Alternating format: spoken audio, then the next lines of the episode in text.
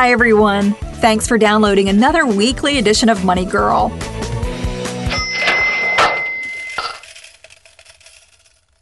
I'm Laura Adams, the author of several books and audiobooks, including Money Girl's Smart Moves to Grow Rich. You can find the paperback or ebook at your favorite bookseller. I received this question from Courtney. Can you talk about permanent life insurance, particularly whole life? I'd like to know when it makes sense to buy it instead of a term policy, especially when you're young and healthy. Permanent life insurance comes in many shapes and sizes. In this two part series, we'll cover the basics so you know how it stacks up against a term life policy. Plus, I'll give you tips to buy permanent life insurance if it's the right choice for you. In Courtney's question, she mentions the two main types of life insurance permanent and temporary, which is also known as term insurance.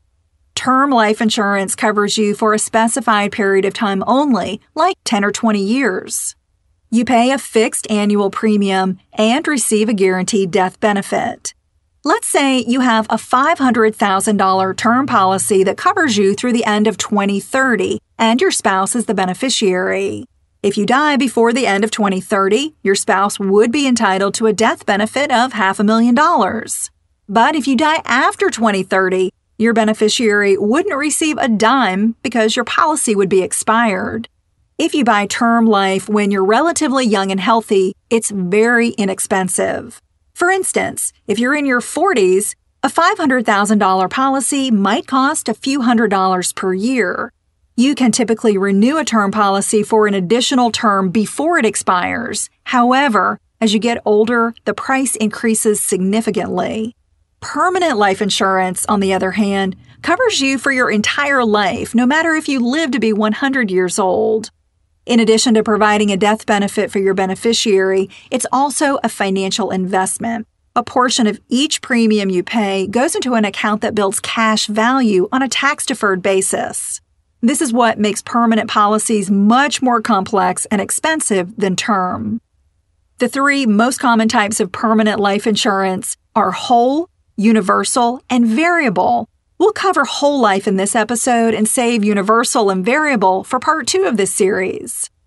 With whole life insurance, you pay a fixed annual premium, get a guaranteed death benefit, and a guaranteed rate of return on your cash value. This is the most straightforward type of permanent life policy, but it's also the most expensive. The reason whole life costs more than other types of term or permanent life products is because the premiums can never be increased throughout your life. Statistically, your chances of dying are very low when you're young and healthy and increase as you get older, right? So the product must be priced as if you're going to live to a ripe old age. That means in the early years of a whole life policy, the premiums are much higher than you'd pay for other types of life insurance. After the insurance agent receives a commission, a portion of your premium goes into conservative fixed income investments. That's how the insurer generates a guaranteed return for you. After a set period of time, you have some flexibility with the cash value in a whole life policy. For instance, you may be able to borrow against it or even cancel the policy and cash out an amount known as the surrender value. However, the longer you own a whole life policy, the greater your total return will be. Let's say you're like Courtney and are wondering what kind of life insurance to buy.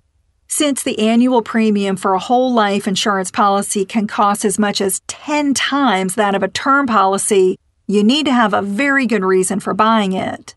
First of all, be certain that you need life insurance. If you don't have dependents, a spouse, or a partner who would suffer financially if you died, then you may not need life insurance. The purpose of life insurance is to make sure people who depend on you could maintain their lifestyle or reach certain goals, like going to college, if you weren't around. Asking the right questions can greatly impact your future, especially when it comes to your finances. So if you're looking for a financial advisor you can trust, certified financial planner professionals are committed to acting in your best interest. That's why it's gotta be a CFP. Find your CFP professional at letsmakeaplan.org. Hey there, I want to tell you about one of my favorite podcasts, Freakonomics Radio.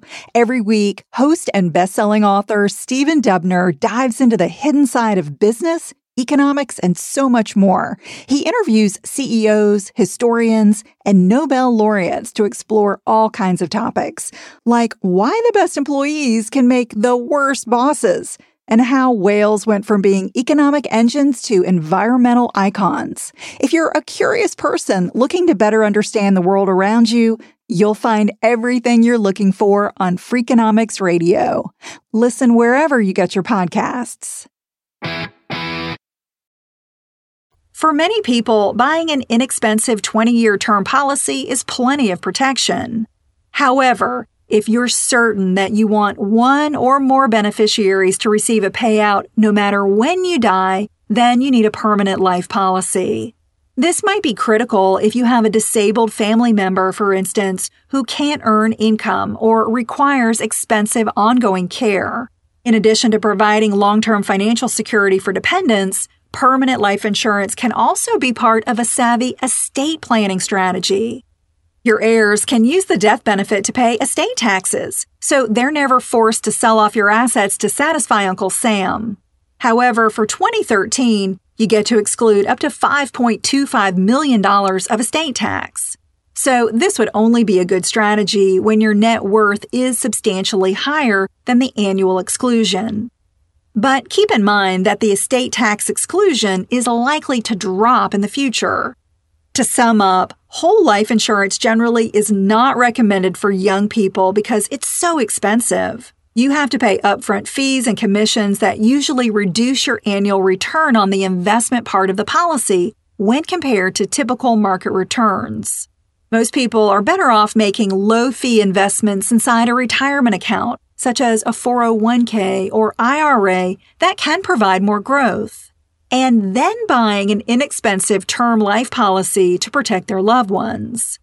Join me for part two of this series, where I'll cover what you need to know about universal and variable life insurance. They offer more flexibility and potential benefits than whole life. Once you understand the range of permanent life insurance products that are available, you'll know if it's the best choice for your situation. For more money tips, tools, and advice, be sure to follow me on Facebook, Twitter, or Google. Also, sign up for the free Money Girl newsletter. You'll find links to everything I've mentioned and a transcript of this show on the Money Girl page at quickanddirtytips.com. Just look for episode number 312 called Tips to Buy Permanent Life Insurance Part 1. I'm really glad you're listening. Cha-ching! That's all for now courtesy of Money Girl, your guide to a richer life.